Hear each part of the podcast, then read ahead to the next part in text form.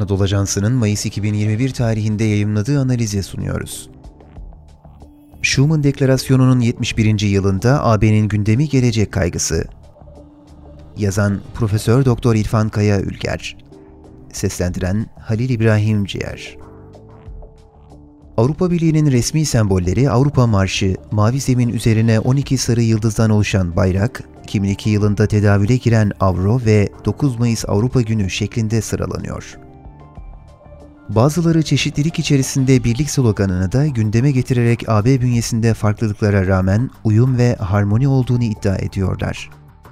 Beethoven'ın 9. senfonisinin Cennete Çıkış başlıklı son bölümü 1985 yılında AB'nin resmi marşı olarak kabul edildi. AB'nin bayrağı ise 1949 yılında kurulan Avrupa Konseyi'nin sembolünden etkilenilerek hazırlandı. Kuruluşu ve mevcut yapısıyla her ne kadar AB dini temellere dayanan bir örgüt değilse de Avrupa ülkelerindeki bazı siyasal partiler ve marjinal eğilimler AB bayrağındaki 12 yıldızın Hz. İsa'nın havarilerini temsil ettiğini ileri sürüyorlar. Avrupa'nın tek çatı altında toplanması ütopyası 2. Dünya Savaşı sonrasında uluslararası ortam uygun olduğu için uygulamaya aktarıldı. Savaş sonunda Almanya dört işgal bölgesine ayrılmıştı. ABD baskısı sonucunda batılı devletlerin işgal bölgeleri birleştirildi ve 1949 yılında Federal Almanya Devleti kuruldu.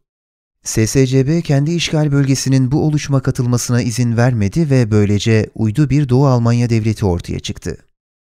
Schuman Deklarasyonu Avrupa bütünleşmesini tetikledi.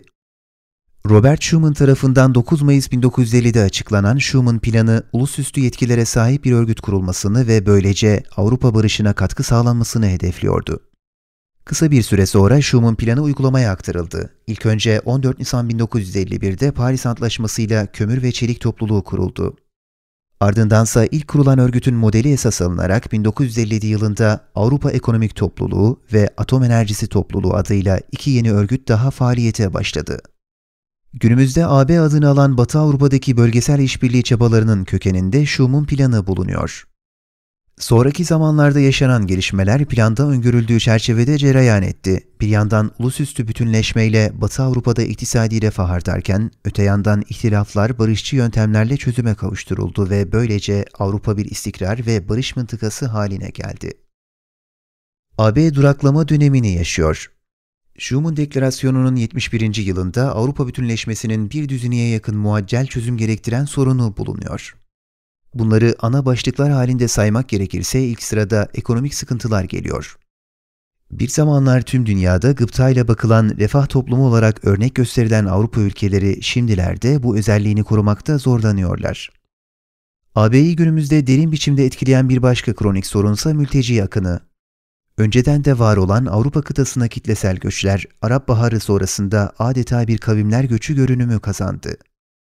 AB tarafı Türkiye, Yunanistan'ın Ege Adaları, İtalya ve İspanya üzerinden akan göçü önlemek için geri kabul antlaşmaları, mülteci yardımları, sınır koruma önlemleriyle kendini koruma altına almaya çalıştı.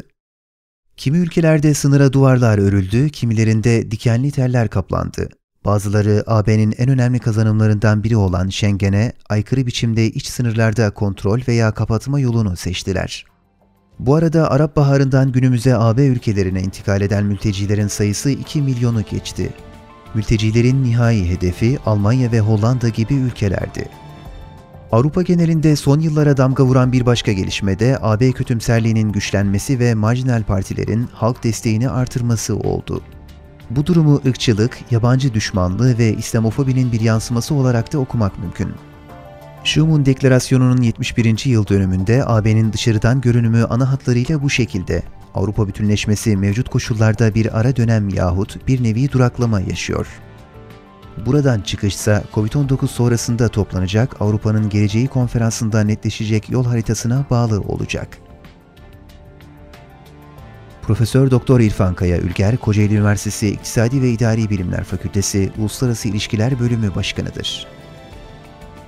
Spotify, SoundCloud, Apple Podcast ve diğer mecralardaki podcastlerimizi dinlediğiniz için minnettarız. Lütfen abone olmayı unutmayın.